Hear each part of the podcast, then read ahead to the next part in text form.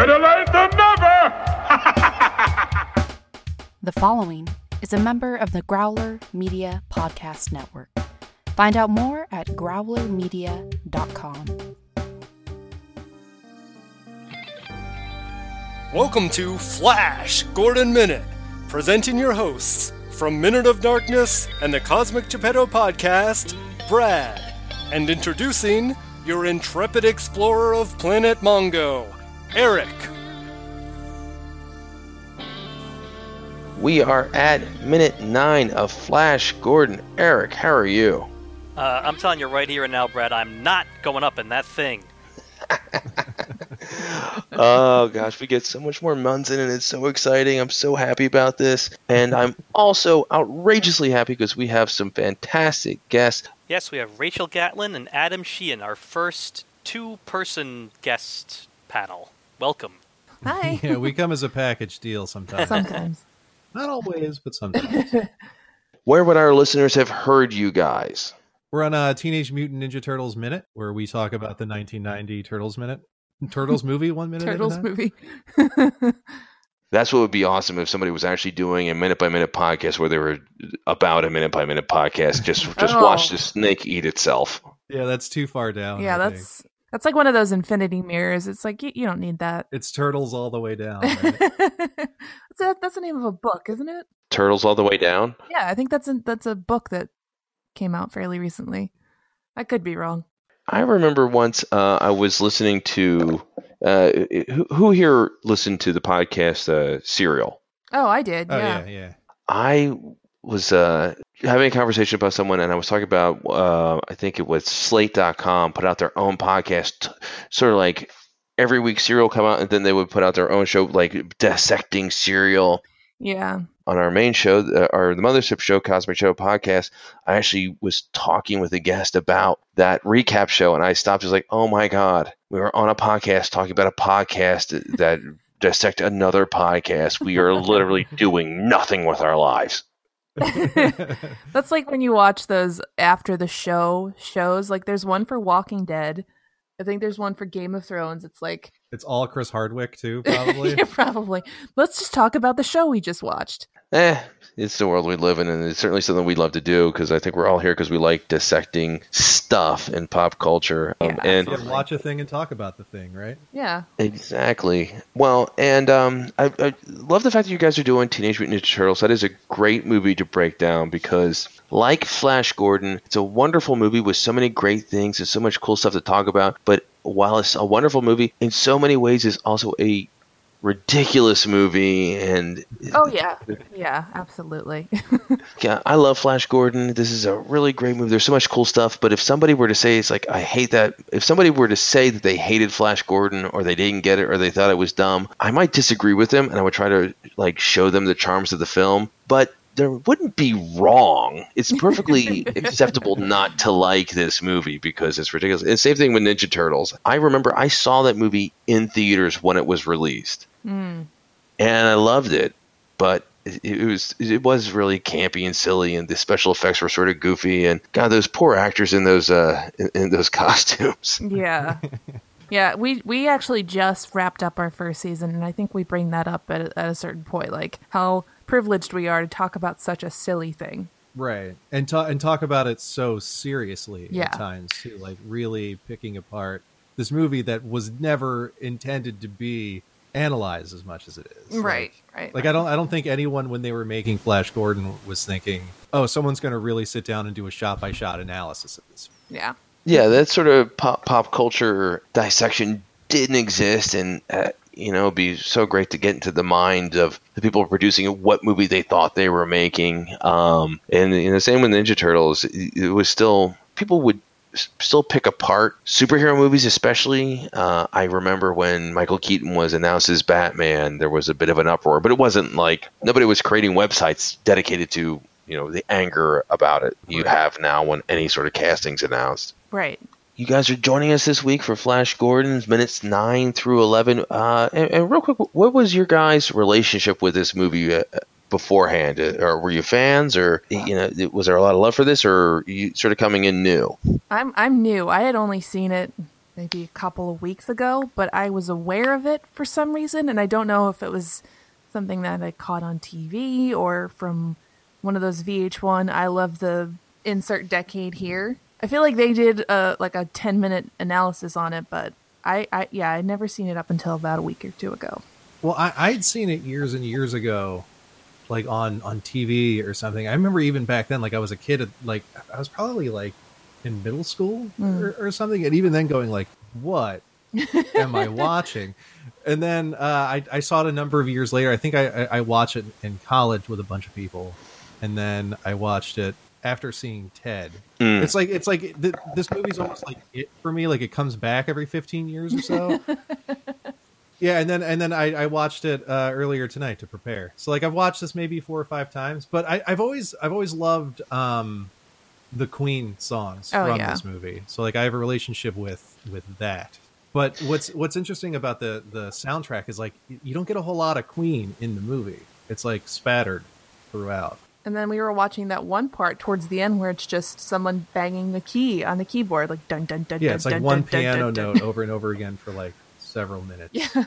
the the music's so interesting because they do- they sometimes do a lot with a little um and Queen would do that where they would have these big productions but they also weren't afraid to you know sort of use that one note over and over, over again and use the repetition and I remember seeing some sort of benefit concert featuring Queen and it was after Freddie Mercury passed away and they would have different performers come and do a song and Brian May just an amazing guitarist did a song where it was just one held note for the entire song, and uh, it, it was captivating. Uh, aside from his just showmanship and the ability to play that one note very well and hold it and you know sort of wrench every single bit of uh, power out of it. So uh, it's yeah, it, it, it, the soundtrack is something that even if you don't like the movie, uh, if you're into music and especially if you're into Queen and that's that era of um, of music, you're, you're gonna love the soundtrack. So uh, we, we've talked, as you might suspect, we've talked a lot about Queen during the the run of this show so far. Oh yeah, the opening credits are the best. Those kind of shadow graphics and the it's it's such a big opening. I Yeah, you guys movies that start unfortunately got a week where there is no Queen music at all. Yeah. Eh, it happens. We mentioned um, on a previous episode that there's other music in the movie that's not by Queen, which, as a longtime fan of the movie, I wasn't even aware of until I started researching for this. And you do get some of that music throughout this week. Well, at least we get something, right? Yeah. Some- Uh, Eric, why don't you, uh, you give a well, this is sort of a fun minute, and we get a lot of Zarkov and Munson. What happens in the minute nine? Yeah, uh, we start out and we've got some moon rock fragments coming down through the ceiling, and uh, cool sound effect as Zarkov nudges them with his pen after they land on the floor. Um, but if it's really are as meteorites, meteors, whatever the, the term is, once it hits the ground, that are so hot, they're burning red, they're making that cool sizzle. Should they be melting through the floor, or should it not be smoldering, or should his pencil not have ignited? Something should have happened there. I feel. Yeah, these rocks sort of behave the way you need them to to get through. It's like either they're so they're, they're blindingly hot, they're going to burn through everything. Ah, but you know, poke it with your pencil, it'll be fine. It's, it's, it's going to hang out. He says, The moon's being subjected to an enormous force from outer space. Which is a pretty generic statement. And it seems that he's basing this conclusion solely on the two seconds he inspected that rock, as opposed to all the observations and calculations he's spent months and months doing. I mean, how does he know it's moon rock? How does he know it's an energy beam? How does he know it's some kind of strange force? It's just. It looks like he's literally basing that solely on just looking at this rock for two seconds. yeah, like he knows right away that it's part of the moon. Yeah. Like that's that's a good scientist. I mean, Maybe maybe all his oscilloscopes give him a lot of information. yeah, he has like 90 oscilloscopes in this room. What is he using all those for? Does he just like them? Does he just think they're cool? We, we've had a little bit of discussion of the uh, of uh, Zarkov's uh, headquarters here, and it just sort of feels like the prop guy went out. and was like, let's get everything sciency and sort of throw it in here. all it's missing are those like campy uh, science sounds from like the 60s. The theremin. Yeah, theremins and like random beeps and boops in the back. That's all it needs. Yeah, sort of have to uh, sound like yeah, it's- the deck of the, the Star Trek Enter, uh, Starship Enterprise. Yeah, yeah. Yeah, Yeah. yeah. Well, we do get some goofy, light-hearted music as as as he and Munson start talking about the rocket. This is non the non-Queen music, and it's such a contrast to a couple of minutes ago when they first show the outside of the lab. We get that kind of mad scientist type music that introduces Zarkov, and now it's this sort of goofy, lighthearted stuff. So who knows what to make of this guy? Is he a mad scientist? Is he just some goofball? So it's instead of maybe instead of that Star Trekky type music, we get this sort of clownish type. My guess on what they were shooting for with that music, but I, I want to see if our guests have, if if that music sort of popped onto the radar and if it sort of hit something in their reptilian brain. well, it's like he's he's a mad scientist, but he's a fun mad. He's like the, Yeah. that Mad Magazine kind of mad. Like a Doc Brown, sort Yeah. of, kind of. Yeah. Yeah, a little bit of Doc Brown, a little bit of Doc Brown. I, the thing that sort of struck me is like I was wondering if they were shooting for some sort of inspirational military music, like, but twisted a bit, because I did get a vague feeling of George C. Scott as Patton, you know, giving that inspirational speech. And that sort of felt like what Zarkov was trying to do, where he was trying to inspire Munson, which it ain't gonna work. Because Well, he's got that little American flag in the background. So Yeah. Yeah. it, it, it struck me as they were sort of doing a little parody of those inspirational speeches, and Munson's just like, uh, "Time to run away," and just a great cowardly runaway. I like that Munson even sounds fat. Like when when he does talk, like he's got that fat guy. Like I'm not getting Leslie. Like what somewhere, does Munson think the rocket's for? You know, I mean, he says time for us to go, and Munson says like, "Go where?" I mean, what did he think this gigantic rocket ship was for in the middle of the lab? It's like it's not like he just noticed that it was there. Yeah. No, I was just gonna say it. I, I read recently. You know that flat earther guy who tried to build a rocket. he built that like wily coyote looking rocket. Apparently, he built another rocket and is planning to launch. It's either happening soon or he's like, I'm gonna do it eventually. But I think he built another rocket. Look that guy up. He's he's Uh, good an luck to him. interesting dude. Yeah. Yeah. yeah. Hopefully, wherever he goes, he stays there. I'm just worried. What if he's right? God, there's gonna be egg on all our face. yeah, right. What if the Earth really is flat? Or what if he of what if he gets up there and he's like, "Oh no, I was wrong. I have to cover this somehow." uh, holograms. Yeah, he'll still come up with some way to say that it's flat. Yeah. One thing that really struck me very funny with this minute. First off, there's just a lot of lack of common sense between these two. As you said, you know, Munson, you're building a rock. There's a rocket right there. What what did you think was happening? And also, I, I don't really see what Zarkov's really thinking here. He's talking. He was like, you know, it's time to counterattack. It's like, and this is the best you got. it's like, It's like well, that what guy is has his a plan? hot I mean, there's hail no weaponry on the rocket ship. What, what, how is he going to counterattack? Yeah. I, it's like, He's got that revolver. Got to be something, right? well, you know, But it's like He- it, it's like he's he's basing his decision on like a Bugs Bunny cartoon. I'll just fly this rocket. Oh, okay, sure. then what? Yeah, there will be a left turn at Albuquerque at some point, but it, it's like I- it's like uh, come, come on, Munson. It's like he's who he's who you got, huh? Yeah, The guy who's just waddling a ru- running away from you in a waddle. And It's, li- uh, listen, we, we, we, we love the hoot. We, we've had a lot of discussion about how much we we love uh, William Hootkins as Munson. You know, he's fantastic, and th- these could be sort of boring minutes because Flash and Ming aren't on screen, and uh, there's there's some very good casting in this movie. But yeah, it, it's in, in the words of Tony Stark, eh, not a not a good plan. I, I also like the the second uh, Munson's like, I'm not getting on that rocket. He just pulls a gun on him. He's like, I guess you're my slave now because we have this relationship. yeah. Now I'm pointing a gun at you and forcing you to do stuff. Like, just goes from zero to I'm just gonna kidnap you. Yeah. Zero to kidnap. well, yeah. Here's my question about Munson. That that's a good point because is he a legitimate scientific assistant or is he a glorified janitor? Because I don't know if anyone else caught this move. I don't think I ever noticed this till I started doing this minute by minute. Zarkov picks up his jacket and instead of putting his jacket on, he hands it to Munson, and Munson then puts it on Zarkov for him. Hmm. That's true.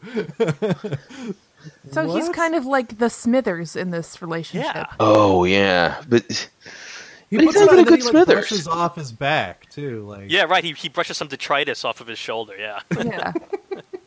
yeah. What is this weird relationship we have going on here?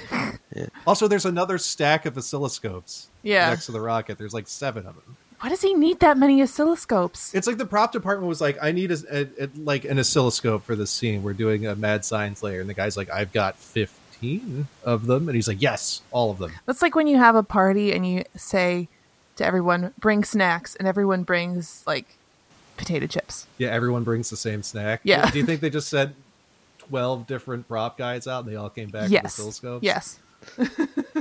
or they all ended up at the same store with oscilloscopes. Like, well, guess we're buying 12 of these. I was really hoping you were going to say it's sort of like when you, you have a party and everyone just brings oscilloscopes. It's like what? yeah. Yeah, that too. That too. We asked you guys to bring a dessert. Why did everybody bring an oscilloscope? oh, you just never know when you need one. I'm just saying. I mean, you know. I'm pretty sure we had a party where like 10 people brought a dessert. We Yeah. told like two people to Well, bring no, a dessert. I, I think we made the mistake of saying like, if anyone can bring a side dish or a dessert, that'd be great, and then just everybody brought dessert. True. Yeah. That's why you got to be specific. I think I've been that guy. I've been. I think my wife and I. Uh, it's just like bring bring a side dish. She's like, I'm bringing cookies from Walmart where I take the tag off because Yeah. I'm not much of a cook, and my wife refuses to use the timer on our oven. One out of every time, one out of every ten times, we do, something gets burned. I was like, why don't you? There's a Aw. clock on. It's like, ah, I know when it's ready. It's like, not with enough certainty. wait, wait, hold, hold, hold on. She she cooks and refuses to use a timer when she cooks. Correct. She, she, What? she, I mean, with certain things you can kind of eyeball it, but when it's when the cupcake recipe says bake for 12 to 18 minutes, you have to bake it for 12 to 18 minutes. You can't just bake it for 25 and say, "Ah, that's close enough." That's really shooting from the hip. you know? yes. Yes. I am on your side with this. Let us know if you need us if you need to call us in and help you out. Yeah. again, going back to Zarkov's trying to really appeal to a sense of uh, uh, warrior spirit that Munson obviously doesn't have, and uh, this is such a great performance by Topol. And uh, it- I, just noticed when, when he's talking, his voice is quivering. There's just so much oomph behind it, and uh, I could see him being inspiring, uh, being a very inspiring presence. Just not Munson, but uh, I, I did just sort of just hear that quiver, and it, it, this is something that happens with Zarkov a lot uh, throughout the movie. That there's a lot of passion to this man. Adam Rachel, for, what was your awareness of Topol uh, before th- this? I mean, y- y- most people know him from one thing. They know him from Fiddler on the Roof, but uh, uh, and he's, was he even on your radar in, for that role? No, I don't. I I don't. I, I kind of didn't do much research when I watched it, which was kind of fun. I was just like, I'm just going to put this on and see what happens. But I, I, I don't really, I didn't really recognize anybody except for Flash, just because you know I've seen him in all kinds of stuff lately. Like uh, he suddenly popped up. I I recognize Max von Sydow just from his name, and then I remember him from Game of Thrones, and he was in the the Force Awakens for like maybe ten minutes. But I know he's a he's a well renowned actor, but e- e- everyone else I wasn't too aware of. there's a lot of people with eh, that, that haven't that've had very good, solid character work career, and then a lot of the Topol was best known for he was in the stage production of Fiddler on the Roof, he was in the movie version, and he just kept going back to that role over and over again. Where he's that's sort of what he's known for. He he was a stage actor who just he, he was wonderful in that uh, particular production. PBS used to show a, sta- a stage production every year during um, when they were doing their fundraising. They would show scenes of Topol as you know, Fiddler on the Roof. And uh, he's, I believe it's we spoke. He's still alive, but he's retired. So, so we, we've had a little bit of talk about him because he's been uh, heavily featured in the minutes leading up to this. We, we haven't gotten to you know uh, all- all the other wonderful character actors that show up later. Uh, and Yeah, we're still on Earth here. yeah, we're still on Earth. Yeah. So, we haven't even left yet. but we're getting there. Uh, Adam, Rachel, anything else that you wanted to call out for for this minute? I think what's his Munson? He could be a, a good um, Porkins lookalike if there was a Porkins lookalike contest. Well, I'd say I'd say he's the Porkins of this film, yes, yes. at least. he's the he's the Dennis Nedry of this film. Okay, well, He is pork. he is Porkins. yes, Porkins. Yes. We, we're aware of that, right?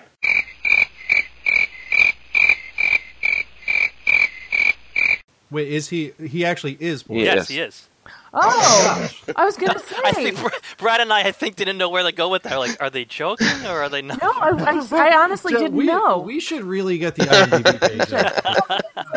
because I was gonna say, wow, he really looks like Porkins, and I and here he is Porkins. Oh, oh my gosh, what you must think of us? Hey, no, I'm impressed. You, you actually is like, oh, he's, he, he'd make a great Porkins. That guy looks like Porkins. I think it's great I that you didn't know it was him and co- and connected them. I think that's Yeah, great. yeah. Well, I mean, it's hard to tell because Porkins is wearing that mask, so he just looks like a fat guy. Adam's mind is blown. Oh, that's perfect. Oh my gosh, I feel like a huge boob right now. Ah. Uh, Oh, that's it's okay. One of our fantastic. co-hosts ha- was mispronouncing one of the actors' names inside the turtle suit for uh, what was it, ninety some episodes? Oh, it was like the it was until the end credits that Yeah. he realized he'd been saying it wrong the whole time. yeah. So it could be worse. well, you know what would be funny Oh, if, if he actually so did go out for a Porkins lookalike contest and lost. that happened. That happened to Dolly Parton. I think she was in a Dolly Parton lookalike contest and won like third place. It was best in show. Yeah, she did not win the Dolly Parton lookalike contest. It's gotta hurt, but you know what? I, I, I there's a lot of cases like that. I grew, I grew up outside of Philadelphia. We're Oh, neighbors. Oh, oh. Well, where are you guys based out of? We're in Willow Oh. Grove. Very nice. Willie G. Yeah, I uh, I grew up in uh, Limerick, Pottstown area. Oh, okay. Okay. Yeah, my, my parents live up that way. Very good. Oh well. See, see, it's uh. So you guys know. So the the announcer for the Eagles, Merrill Reese. I, I would probably know Yeah, his voice. very distinctive voice. And there was a great interview where he has this great distinctive voice. And the uh, the, the, the sports talk station uh, uh, when I was growing up uh, was 610 WIP. I, Yep. The one time they did a Merrill Reese sound alike contest, and Merrill Reese called in, and I don't think he even made it to like the second round. That's great.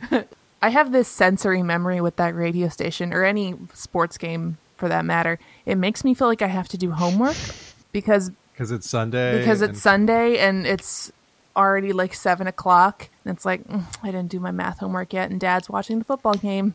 Guess I'm not doing my math homework. but it gives me this like anxiety, like ooh, homework. Uh, that's great. Yeah, I I understand. All right, guys. Well, this has been fantastic. And uh, where can people go to? I learned a lot today.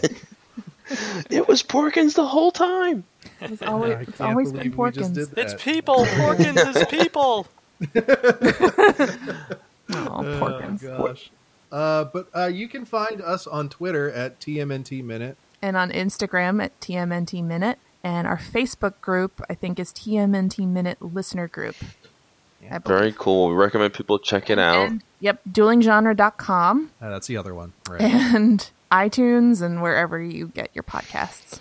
Very cool. And uh, hey, g- gr- great that you're associated with the, the, the dueling genre. Are great people. Scott Corelli is a f- uh, he's a friend. Uh, glad, glad that you're uh, providing great, more great content. And uh, you guys are back this week. r- Uh, here all week, correct? Yep.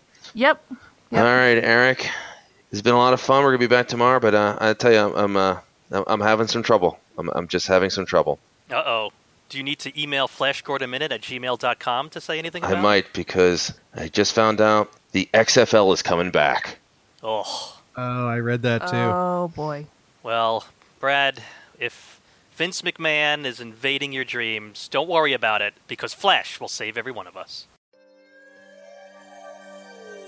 Attention listeners! You can follow us on Twitter at Flash Gordon Pod and join the conversation on Facebook in the Flash Gordon Minute Listeners Vortex. Stay tuned for our next thrilling episode of Flash Gordon Minute.